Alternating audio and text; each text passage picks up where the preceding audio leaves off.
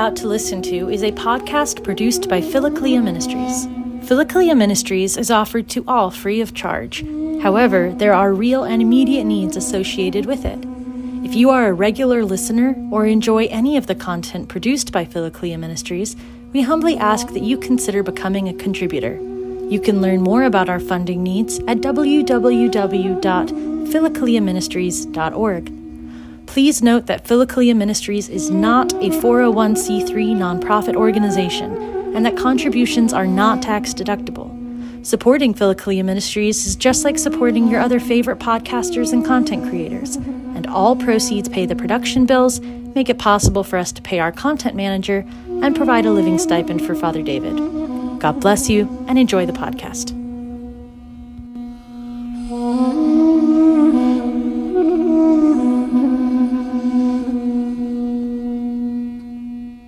Jesus Christ, glory forever.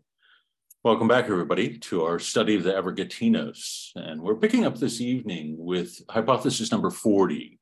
And this evening we're on page 342 at the very top of the page. We sort of stopped mid paragraph last time uh, because we got uh, wrapped in a discussion towards the end of the group. Uh, but that's okay. I think uh, it's a nice place to pick up after rereading it.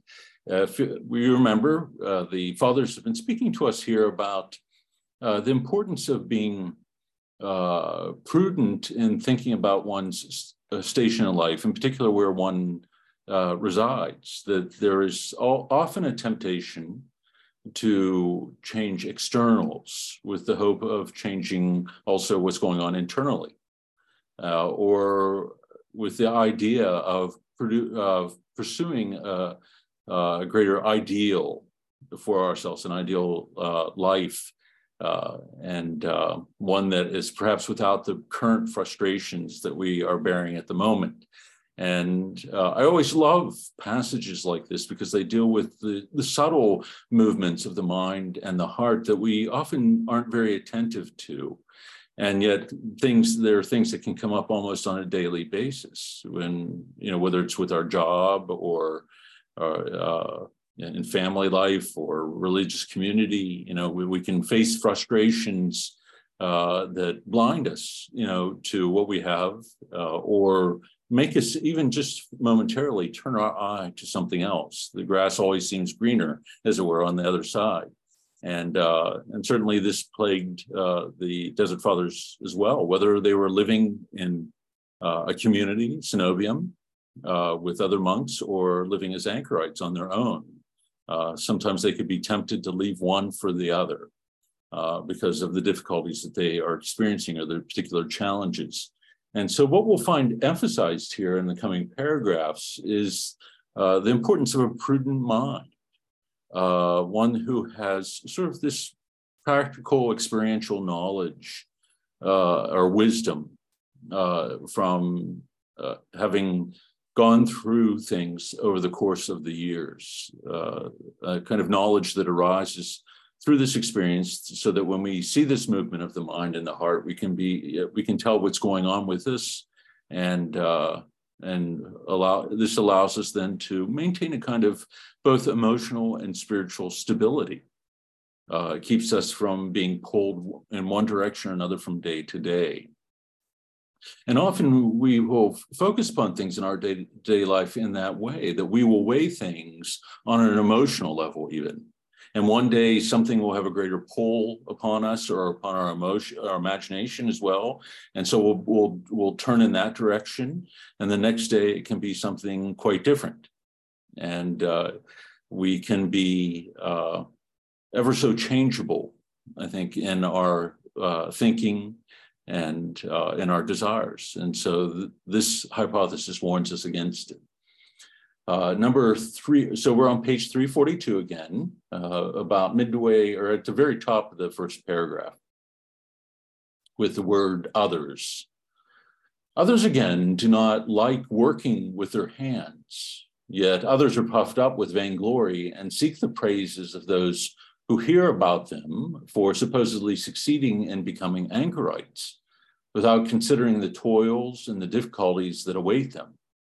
All of these monks, by trusting in their own thoughts, fall into fearful and miserable dangers. So a pretty strong statement that, you know, one uh, can seek the anchoritic life simply because they don't like working with their hands or they don't like having to deal with people on a day-to-day basis that they can be have a sort of a natural inclination uh, to solitude rather than something that god has drawn them to and uh, and or they don't like the common work of a community that goes into maintaining it and so think that if they go into a life of greater solitude, they'll be freed from some of those cares, only to realize that suddenly they become solely responsible uh, for taking care of themselves on a day-to-day basis. There's nobody cooking their meals. Uh, there's nobody cleaning uh, you know, certain rooms in the monastery. Uh, everybody in a monastery has their particular obedience and job. Uh, but when you're on your own, you have to take care of yourself, get your own food, your own water, and uh, uh, protect yourself. And certainly in some of the regions where they were living, that would have been an important thing to be living in a community. And, and so uh, St. Ephrem, who's writing here, says they, they fall into the most fearful and miserable dangers, physically and spiritually. They can find themselves wanting and uh, one who pursues and switches to the anchoritic life in particular uh, can fall into uh, a special kind of danger where if they fall, they have no one there to pick them up. And they end up relying more and more upon their private judgment and so can fall into delusion. If there's nothing there to check their thinking or to, to uh, press them uh, to reflect upon what they are doing, and this can be particularly danger, dangerous when it comes to ascetic practices and avoiding the extremes. And th- this will come up a number of times throughout this hypothesis as to why this quick movement in one's life, especially to the life of solitude, can be dangerous. Ephrem goes on to say, we should not be heedlessly enticed by our volitions and desires, brethren it is preferable that we humble ourselves before our neighbor with the love of God, and that each of us know precisely his own limitations. Perhaps someone will raise the following objection. In that case, how is it that we find some fathers who have practiced this virtue? Let him take into account that the fathers never did anything recklessly or haphazardly. Let everyone be of prudent mind for the example of the fathers. So even those who did change their way of life or who did go into greater solitude would seek the guidance and the counsel of others or put that desire to the test over the course of years uh, to avoid acting impulsively. Uh, and so occasionally you will hear stories of monks who move, move into the deeper desert uh, because the solitude uh, that they had sought was beginning to be lost to them because of the number of visitors and those seeking counsel. Uh, but even there, even though there might be good reason for them doing so, uh, one would not be quick to act. And that's in our day and age again. And I think this is a very hard thing because we so often have so many things right at our fingertips where we can get instantaneous uh, response to our desires uh, including information. And we have Google, uh, Google search. And so w- without much effort, we you know can get the information and the facts that we want uh, instantaneously. And this goes, this is true for all kinds of things, food, uh, you know, that we, we, we never have to wait, as it were. And so putting things to the test, putting our desires, uh, and wants uh, to the test is something that we might not be as familiar with. Number two, it is told of Abba Macarius that he used to say, when I was living in my cell in Scetis, I was bothered by tempting thoughts. Go, they urged me, to the depths of the desert and attend to what you see there. I remained fighting against these thoughts for five years saying to myself, myself, perhaps it is from the demons.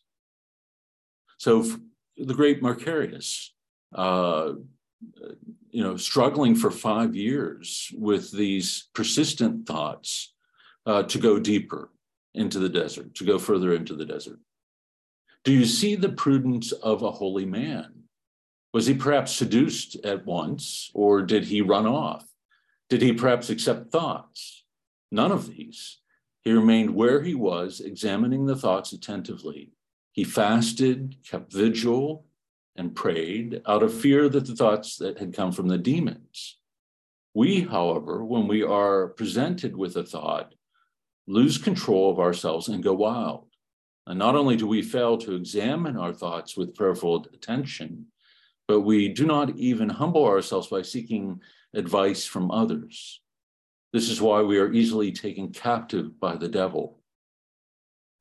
And even our ability to communicate is a kind of a dangerous, so quickly, it's kind of a dangerous thing now because the moment that something comes into mind, and sometimes even when we're angry, uh, you know, we can think, I, am just going to tell this person what's on my mind without uh, letting ourselves cool down or thinking through uh, what it is that we want to say. And even when it has to, to do with matters of great import or uh, where it has to do with issues of, of intimacy between couples, often communicating through this very cold instrument, through texting.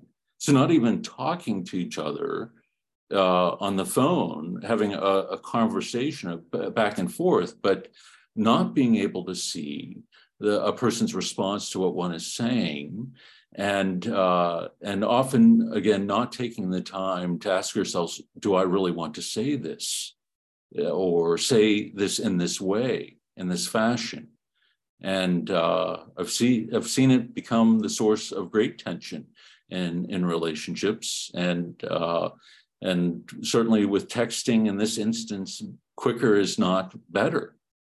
And uh, especially with spouses, oftentimes the first thing I have to tell them is stop having conversations via text uh, at any time of the day. And uh, no matter you know, if it's about you know what time to meet someplace, that's fine but not uh, intimate conversations uh, about family life or your relationship uh, through the use of an instrument like this. After that, Abba Macarius continued, since the thought persisted, I actually went into the desert, and there I found a lake and an island in the middle of it. The animals in the desert went to this lake to drink. In the midst of these animals, I saw two naked men. After we had talked a little, I asked them, How can I become a monk? If one does not renounce all things of this world, he cannot become a monk. They replied to me, I am a weak, I am weak, and I cannot do what you do. I said to them a second time. If you cannot do what we do, they replied to me again, then stay in your cell and weep for your sins. Oh, the humility of this man who revered God. Oh, the prudence of a virtuous soul. He who excelled in such great and noteworthy feats did not judge himself worthy of this undertaking, whereas we, who are nothing and who do not have the capacity for toil out of presumption and self satisfaction, attempt things beyond our limits, thereby provoking our Lord and God, which is certainly something to be feared. Woe to the man who trusts in his own strength or asceticism or intelligence and not in God, for strength and power come only from God. So here's Macarius, you know, one of the most well known of the Desert Fathers, uh, extremely holy, and as we've been told, you know, plagued with these thoughts to pursue a greater asceticism and so, even after struggling for five years, he goes and he encounters these two monks who've immersed themselves in, in water. And uh, sometimes you'll hear stories of this, you know, of those taking on this penance of standing in cold water all night long or something along those lines. And so he finds them stripped of all worldly goods, but also embracing this kind of extreme form of asceticism. And uh, uh, whether it's something that God reveals to him or he actually encountered individuals like this, I, I don't know. But uh, nonetheless, you know, he sees in this vision of these two men something that he's not able to do, that they've em- embraced a kind of penance and asceticism that is beyond him. And so, despite the fact that he had lived for years the ascetic life and had been very disciplined, he acknowledges that his own constitution uh, would not allow this or that it would not be something that was good for him and acknowledges it to these two men who tell him go back and stay within your cell and there weep for your sins. Rep- you know focus on repentance of turning to god uh, but do not thrust yourself into an asceticism that is not going to bear any fruit for you, but perhaps only harm, and uh, make you give up the ascetic life altogether by falling into the extremes or by following your own judgment, uh, private judgment in the matter. And so he returns and does exactly what they say. And uh, you know, the last line struck me Woe to the man who trusts in his own strength or asceticism or intelligence and not in God. That here we find in some the earliest writings of the Desert Fathers a warning, you know, not to make asceticism an end in itself and to avoid private judgment when it comes to the practice of this asceticism uh, because we can have tendencies to the extremes, either negligence, sloth, or we will overestimate in our pride what we're capable of doing. And both ha- have their dangers. And so the middle way of, of avoiding excess uh, was part of the wisdom of the fathers.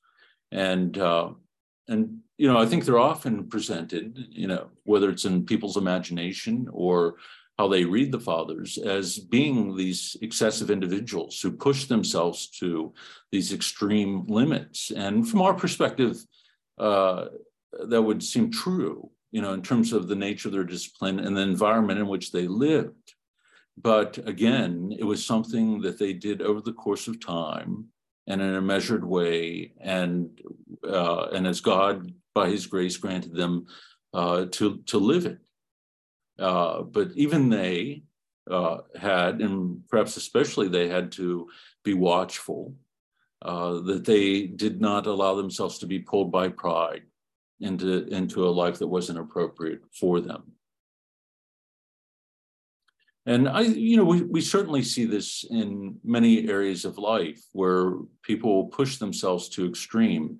Uh, for uh, I think there's like in cross fitness, uh, there can be this over pushing of the body uh, that they'll take these exercises to the extreme and they can damage their muscles in such a way because they never give them this opportunity to heal. You know, part of the exercise and the pushing is you're tearing down the muscles, and they often push to this excessive uh, state on a day to day basis. And in the end, they can end up hurting themselves and doing damage to their muscles uh, that uh, is has a lasting impact upon them. And uh, and so this is true in the area of asceticism too, that we can you know bring ourselves to this place where we hurt ourselves and do damage to ourselves, and even put our own uh, faith life in jeopardy. And I've mentioned here before Saint Bruno, who is the founder of the Carthusians, saying that there you cannot keep the bow taut constantly. You have to relax it from time to time, otherwise you will ruin it. And that's true in the spiritual life, that we cannot be pushing to the extreme uh, where, uh, because we are human beings, we, we have our limits, physical limits. And so there has to be a kind of wisdom and balance that guides us. If we're pushing constantly and going deeper and deeper into fasting, eventually we'll make ourselves sick or so weak that we aren't able to keep our maintain our spiritual disciplines at all.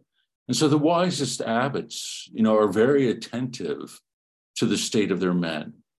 And uh, I was visiting Ireland a number of years ago, and I was struck by the abbot of the monastery uh, asking, and I was there for a couple weeks, and uh, at the end of the day, asking anyone if they needed not to participate in the communal compline, the night prayer, if they needed extra rest, or if they needed to not get up early for the early morning prayers because they had been doing some deep physical labor on the property and uh, or had be had been doing so for a number of days straight. So he was very attentive to them, uh, not only on a spiritual level but physically, that uh, that they would have the rest that they needed in order that they might not feel ill. That he could he understood that it's a marathon, it's not a sprint, and if you're you know trying to sprint in the monastic life, you're not going to last last too long. Any comments so far on Ephrem's writing? Okay, number three on page 343. Let us examine the life of St. Anthony carefully, and we shall see that this saint did everything under the guidance of divine revelation. Did he not, however, live in a monastery? Did he not use clothing? Did he not eat bread? Did he not work with his own hands? Did he not acquire disciples who wrapped his body in a shroud after his death and buried it? Indeed, all of the fathers, with very few exceptions, lived in this way. Let us also emulate their lives and let us journey on the middle and royal way without deviating either to the right or to the left. And so Ephrem makes a point of saying, here, here we look at Anthony, who even receives his vocation upon hearing the scriptures. Uh, and goes out to the desert, but allows himself in choosing this path then uh, to uh, support himself with the work of his own hands, to surround himself with disciples and, and others who are pursuing the same ends uh, so that uh, he could not only take care of them, but they of him, and also then provide for him at his death. And uh, as Ephrem says, you know, there are exceptions to this. Paul the hermit preceded Anthony into the desert, and uh, and Anthony only comes upon him uh, at the very end of Paul's life, and it, he's able to bury him uh, uh, only because he was guided by God to Paul uh, and uh, to engage in this conversation. And Anthony was able to receive support through it. Uh, but uh, that's a rarity, what we see in Paul the Hermit, that uh, he's the exception to the rule. And so there are exceptions that we see in the spiritual life where uh, God can make up for what is lacking or guide a person in a particular way. But uh, we are bound, I think, to follow this kind of prudence, this practical wisdom, this uh, knowledge that arises out of, of experience, and not just our own experience, but the common experience of the living church uh, throughout the centuries. And, uh, and so even Anthony, we hear, understands the need to avoid the extremes, neither deviating to the right or to the left. And So this is the royal way.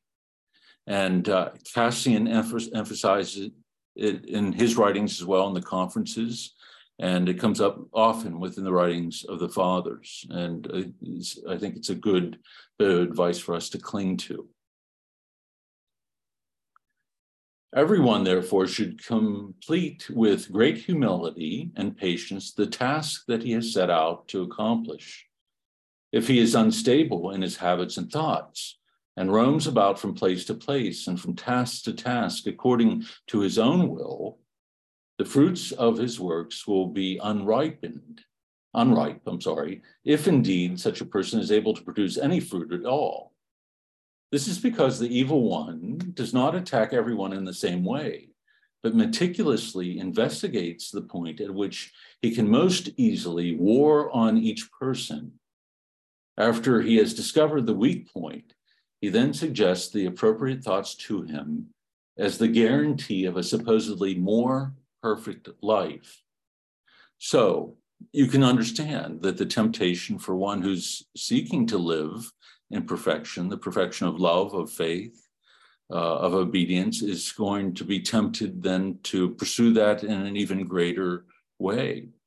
And so the evil one is going, as Ephrem tells us, to, to watch and observe meticulously the kinds of thoughts that go through our mind to figure out where the weak spot is, where, where the chink in the armor is, if you will, uh, in order that he might strike us down.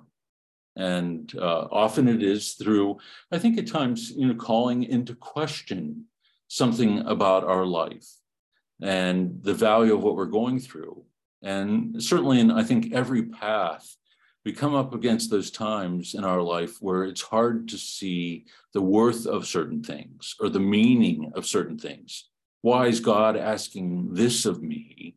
And what possible spiritual fruit could this bear for me or for others by going down this path or experiencing this kind of trial or difficulty?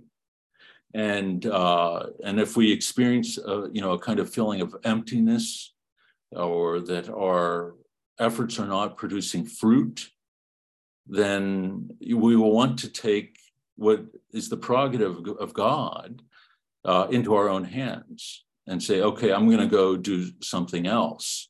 And the point here of Ephrem is is is good.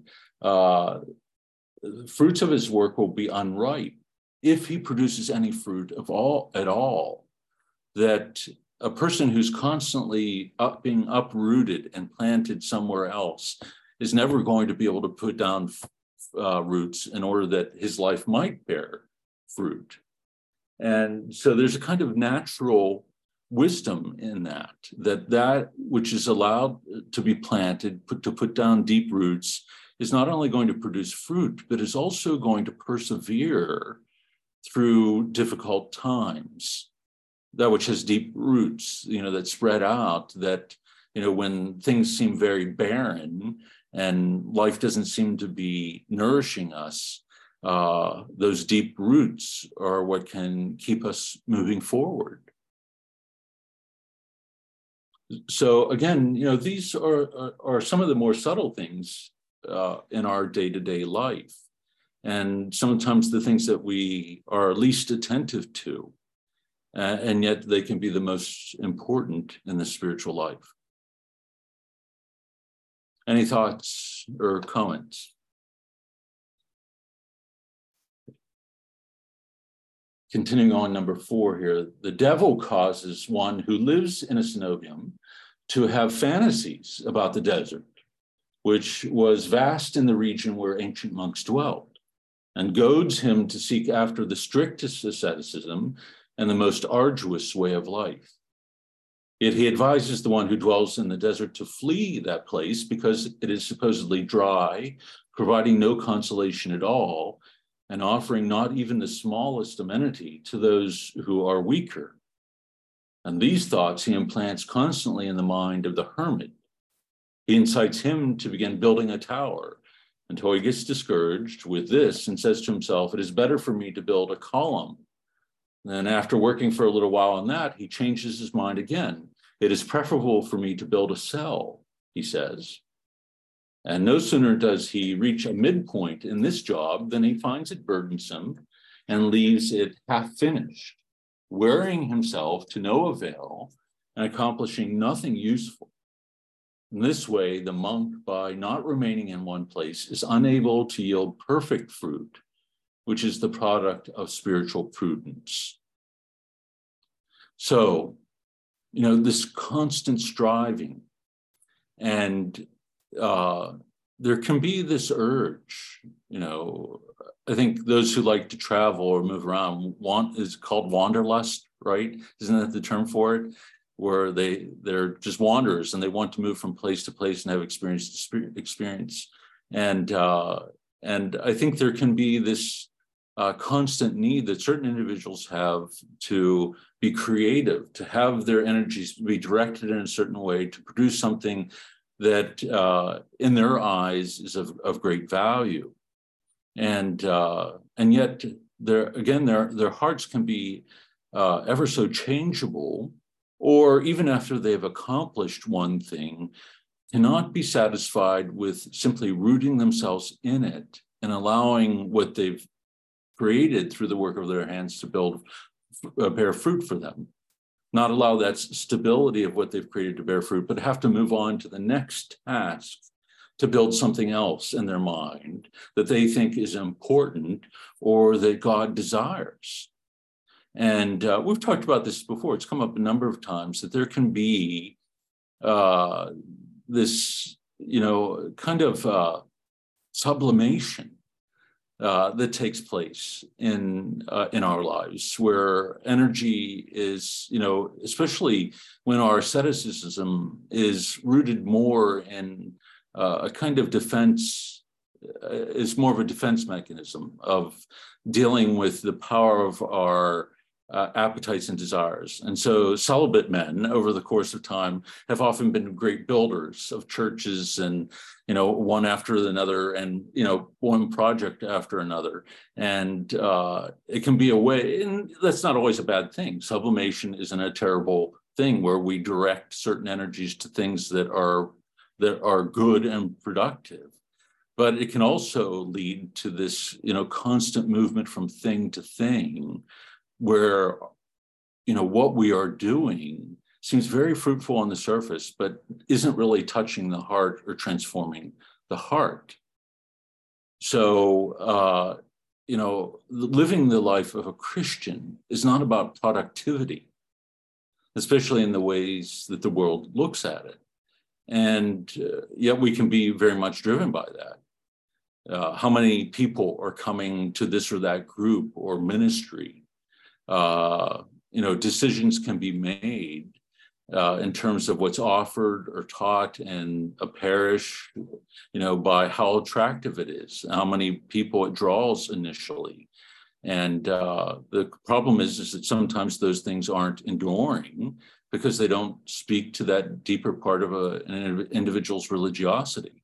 And so it might stir some interest or curiosity, uh, but when it comes to matters of faith and uh, uh, our relationship with God, it can't be simply something that's driven by curiosity or that becomes a form of entertainment or satisfying a, this kind of intellectual curiosity as well. You know, that, and often faith life can be reduced to that, you know, this constant uh, reflection upon theological or philosophical ideas. And not that that's wrong uh, and does not have a place within our, our life, but uh, if our faith life is reduced to that, and on a practical level, we are not pursuing Christ or the life of virtue, uh, can become problematic.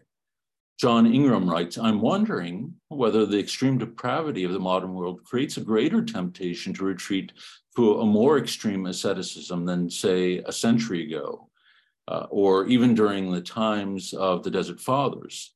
Thus, we're in more danger of being thrown off balance from a balanced approach. Yeah, I think whenever there is uh, a kind of void, something is often going to rush in and try to fill that. And wherever there is this kind of quick response, it can give way to extremes.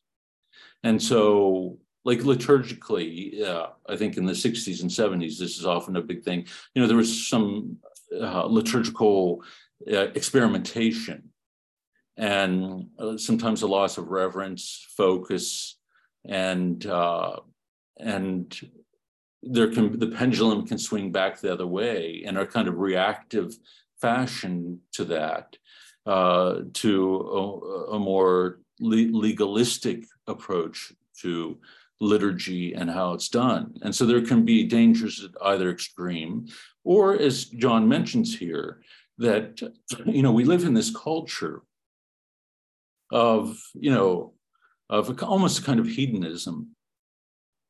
And so, what is the response to that? And uh, I don't think it's necessarily a, a religious asceticism. I think uh, there, there's sometimes this mi- minimalist movement where people you know want to simplify their lives and yet it's not necessarily guided other than by their uh, own vision of things of life or what they would pursue and it's not to critique i mean i think a life of simplicity can be a good thing in that regard but one can want to throw off a lot of things within the culture or see as uh, meaningless or worthless so many things in the world that also can be good, you know, whether it's medicine or uh, things along those lines or education. Uh, and so, in one way or another, we have to be balanced about this. I haven't found too many falling into the extremes of asceticism as of yet. Uh, I, I, think uh, what I, I found more developing is a kind of scrupulosity that uh, when there is a kind of spiritual awakening to the, the import of one's life, and yet if this is not shaped by uh, the culture of the church, or a culture within a family, or within the, the spiritual tradition as a whole, then a person can fall into a kind of obsessive compulsive examination of their thoughts and actions. And not having, though, something to guide their reflection and to temper that, uh, certainly with this vision of the mercy and the love of God, uh, or the, the wisdom of the fathers in terms of how they look at the passions and how they are healed and the nature of that struggle. And so one can fall into a kind of self contempt uh, and lose sight of the, the beauty uh, of who we who we are as human beings, and certainly as those who are made in the image and likeness of God, and those who are sons and daughters of God by by grace, by virtue of our baptism, and uh, and so it almost becomes a kind of religiosity without soul uh, and it can be a very dark kind of, of existence. Any other thoughts? Okay. So, oh, I saw another question come up. Louise, would recommend allowing ourselves to experience the void, elated to the longing to be with the beloved, being conscious and tolerating the pain of longing while also being in this world with its joys and pleasures in a contained way. Yes, and I think, you know, I think we see this especially in the writings of like Teresa of Avila, you know, one who writes in this very poignant way about this longing within the human heart uh, that can be painful at times uh, because it's only satisfied uh, in God and that nothing in this world can ultimately satisfy it. And so allowing oneself to experience that, uh, I think those who are in a position of offering spiritual counsel, you know, you don't want you don't want to become fixers. Uh, sometimes allowing people to experience what they're going through as it is uh, becomes very important because God can be revealing something to them in and through it. And it's not all about being happy and or having things go our, our way. It's about entering into this relationship with the living God. And that can be a fearful thing to fall into the hands of the living God. And uh, the saints knew this, uh, and uh, that can be the love of God can be a, fearsome thing. Uh, our God is a jealous God in the sense of his love for us. And the intensity of that love uh, can be a beautiful thing, but it can also create within the, the heart a longing for, again, that make a, such a longing that makes life in this world at times painful and uh, where one begins to have a longing for heaven itself, knowing that uh, that love will only be sated there. Okay. Let's see here. Where did I leave off?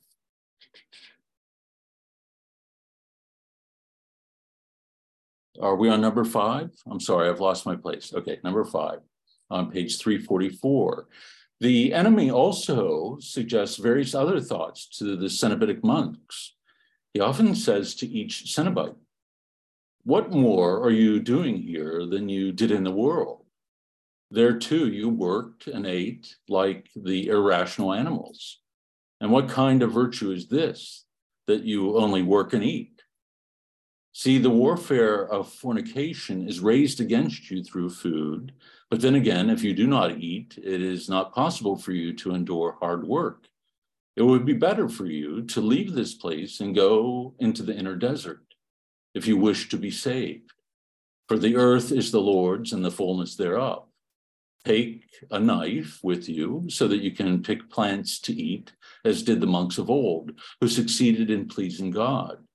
What need is there of you to live here where there are scandals, slanders, and various other problems which should go unmentioned. so you could see how the evil one begins to work on one living in the community. You're just, you know, you're getting fat and lazy here, living in the in, in the community, lazy on a spiritual level. And how is that really any different from one who's purely just living in the world? You work and you eat, you work and you eat, and uh, uh, you're not reaching that height of sanctity through that. And again, that can be a very tempting thing to see in the mundane of the day to day life of, of monasticism something that is not shaping and purifying the heart. If you remember, we've talked about how they looked at their work and how they described it as their obedience that they would take up their work for the monastery that day and try to do it with as much perfection and love as it could be, no matter how simple or mundane it seemed to be. Uh, but one could easily lose sight of that and say, you know, there's no value. Why are you depri- either depriving yourself of the things of this world or thinking, why are you thinking that it has any benefit that is different from living in the world? Because your focus is cleaning rooms and cooking meals and doing laundry and you know plowing the fields and and and things such as that and so the evil one could could be relentless to the point where a person says you know uh, and not only am i ex- experiencing this kind of uh, mundane life that seems to be mediocrity, but I'm experiencing in the midst of this all this crazy stuff going on in the monastery. These personalities that are irritating, that you know are quirky or weird, or even where there could be some scandalous uh, things that erupt from time to time in the common life. Uh, as he says, unmentionable here. And so, why? why stay here when I ha- you know am possibly going to be exposed to all of that and its frustration? You know, is that not going to be something that not only keeps me from pursuing the, the greater sanctity, but draws me into a kind of despair or hopelessness? So take a knife, go off into the desert, and do what they did. You know, just cut plants for yourself, and you know God will provide from the earth for you. And uh, again, this kind of enthusiasm. Who was it that wrote a book about it? I don't know if it was Knox.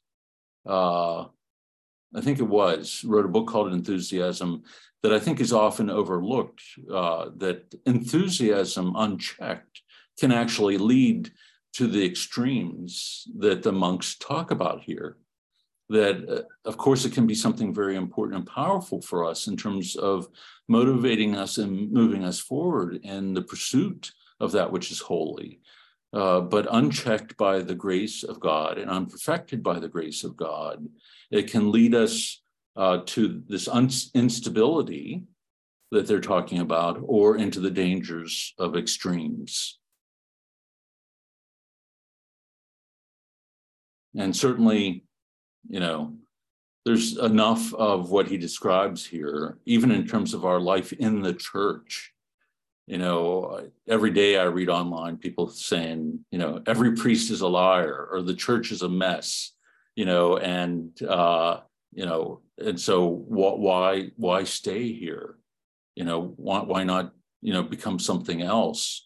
when you know this person who's in this position of authority is so obviously teaching you know what is heresy and uh, again this quick communication that exists in our time uh, can be dangerous for that reason as well you know little uh, sound bites you know partial parts of text or conversations come out and stir up anxiety in people's hearts.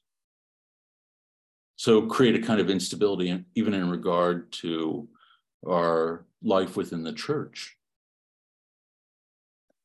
This, however, I'm sorry, where did I leave off here? If you depart from here, you will be freed from all this. But if you do not want to leave from the inner desert, then go to another place where there are no scandals. You are not without a place to go, for whom has God ever abandoned that he would abandon you? And all the more since you are in search of what is good. In that place, you will learn another skill from which you will earn sufficient money to give alms to the poor from your labors. Many such thoughts does the evil one suggest to the brother from the right, so that the brother will think that he is being led to greater advancement if he assents to these thoughts. So, you know, there may be certain truths mixed in with what the evil one is saying. Uh, sometimes our perception is not off, uh, but what we do with that, uh, we have to be very careful about it uh, because it can be, again, this temptation to leave something that is uh, more formative in regards to our, our faith, our hope in God, uh, the virtues of, of patience within us. Now, you know, they they didn't turn a blind eye to these kind of things. I think uh, we'll find later on in this hypothesis there are certain circumstances where one sh- will will need to make that decision to move on. Uh, and but I think what is being emphasized here, and I think what we want to take hold of, that even if a person is drawn to move on to something else, that they there is this discernment that takes place with within humility, that one seeks the counsel of others, that one puts everything to the test, spends time uh, praying and fasting in order that uh, they aren't acting impulsively. And so I wouldn't want anyone to get the sense that the, the fathers are saying here that there's never a reason for changing one's place or moving to a different way of life. Certainly one can discern that and or be called to that for a number of different reasons as we'll see. But again, uh, knowing the dangers and knowing how the evil one can can use these kind of thoughts, we have to be ever vigilant. And that's hard because that might mean that we stay in situations for years, even when it seems obvious to us that something is not right. And yet we have to fast and pray and again seek counsel before making any movement in our in our life. Okay. This, however, is a snare let the monk withdraw from the cenobium and from the protection of the care of the abbot. Let him wander like sheep far from the flock, and he will become a ready meal for the wolf. If he assents to his tempting thought and brings it to fruition by departing from the inner desert, he will at first be sorely vexed by hunger. Next, the demons will agitate him with timidity, presenting many fearful things and torments to his mind. And so for the monk, they never want to lose sight that the real battle is fought within the inner desert, the heart. And uh, this is where it's to be waged, and that the battle is deeply psychological, that it has to do with the thoughts.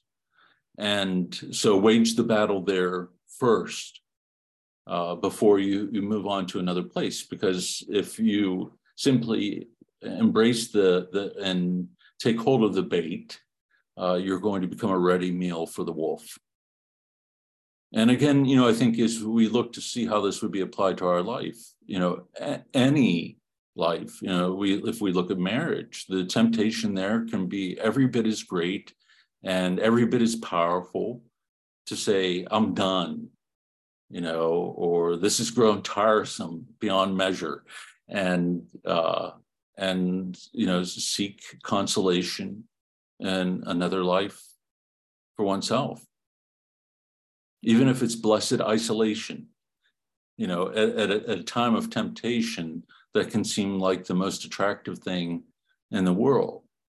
And you know i think we have all probably all fantasized about having that cabin next to the stream you know where we can have a little peace of mind and, and heart.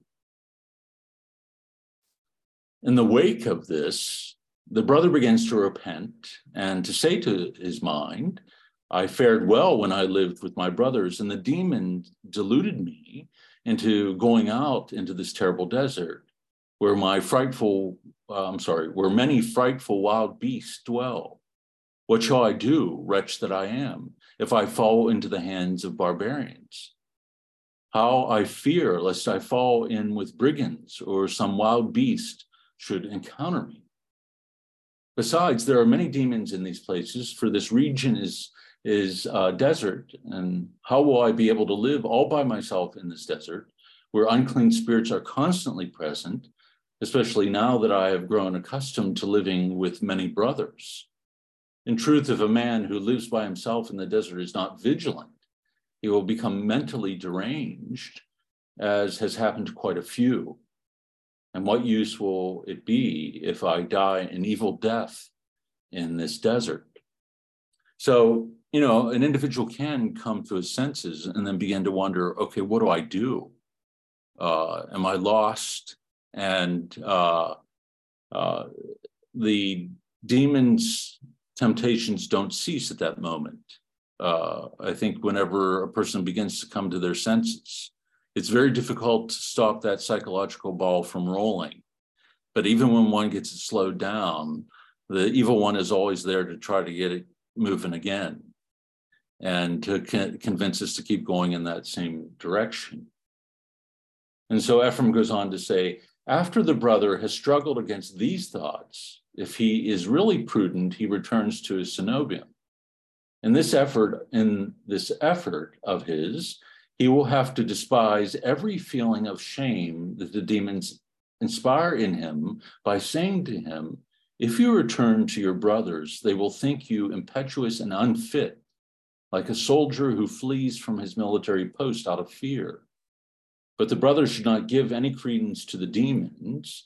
On the contrary, he should confront them with the following words It will not be as you say, O wicked demons, but they will welcome me rather as an experienced struggler and as one who has put into practice the words of the apostle prove all things, hold fast to that which is good. This is what I did. I tested both ways of life, and I found that it is good and pleasing for spiritual brothers to live together. As it is written, a brother helped by a brother is as a strong and lofty city Proverbs 18, 19. So, you know, the demons will, you know, even as he is given light and is able to begin to discern the truth about how he was misled in his thoughts, will try to make, make him feel that he will be humiliated and shamed by others, even though he's returning to the right path and acting in true prudence. The fear is then that he will be seen as weak and one who's abandoned his post uh, rather than one who's embraced back as a brother. such difficult battles in, in the spiritual life. And uh, I think we're fortunate to have this kind of wisdom set before us because, you know, I think it's one thing to read it in these texts, another thing to struggle with it in our own day to day life. I mean, it's again, he focuses his temptations to each individual person and where they are weak. And so, what might seem obvious to us in these readings, you know, I think when we experience them, uh, you know, it can be much different. We can be absolutely convinced in our minds uh, that we are doing the right thing, and uh, or that we've tested ourselves enough. Uh, Louise writes, I think of Job these days. He was thrown into asceticism, loss, and pain beyond his volition. God tested him via the evil one. At times, I imagine myself in the place of Job in a near future in the hope uh, to remain faithful and to love with God and in love with God, whatever happens. Even I do not understand why this is occurring. Maybe Job's trial was a demonstration for us. Yeah, and I think that's why Job has been such a powerful writing for so many people, and uh, and why it comes to mind so frequently that you know, it is often through the things in our life uh, like this that seems to turn our lives upside down, where uh, God often does the greatest of things. And uh, even uh, when we are the source of some of these things, God uh, can bring about a, a, greater sanctification and allowing us to experience the consequences of our decisions. But with Job, you know, having lost so much, again, outside of his will, it wasn't because of his choices. In fact, he lived a righteous life. That, you know, my mind often goes in thinking about Job to Christ himself, where Paul writes, he's made perfect by what he suffered. And, you know, in Christ, there's no imperfection. So, what, what are we talking about there other than the fact that love is revealed in its beauty and precisely in its selflessness and its willingness to hold fast uh, in this uh, obedience and trust and faith, even when everything goes dark and when there is no consolation. Uh, oh God, my God, uh, oh God, why have you forsaken me? And uh, it's there that we see the, the beauty, strangely enough, you know, with the eyes of faith on the cross, that we see the beauty of God's love for us. And uh, and sometimes it's only in our sufferings that you know our faith uh, is perfected as well. And you know, it's heartening to hear somebody like Teresa of Avila say, you know, that we often don't carry our crosses, we drag them behind us. Because I think when we have these experiences like Job, you know, we're barely carrying them and trying to toss them off uh, even as much as we can, or would if we could. Uh, and yet, in and through this, God can be perfecting our faith, deepening our prayer, in ways that we cannot see and maybe will never see within this within this life and in this way we become more and more conformed to christ uh, in, in the sense of giving ourselves over to the will of god even when we lose sight of where he's leading us or or the experience of the consolation of his love And uh, so I'm glad you brought that up, especially in light of what we're reading. Uh, actually, Adam says it's the Feast of Job this week. Actually, when was that? It was I think it was Saturday. Did we already celebrate? It was Saturday here, at least in the Eastern Rite.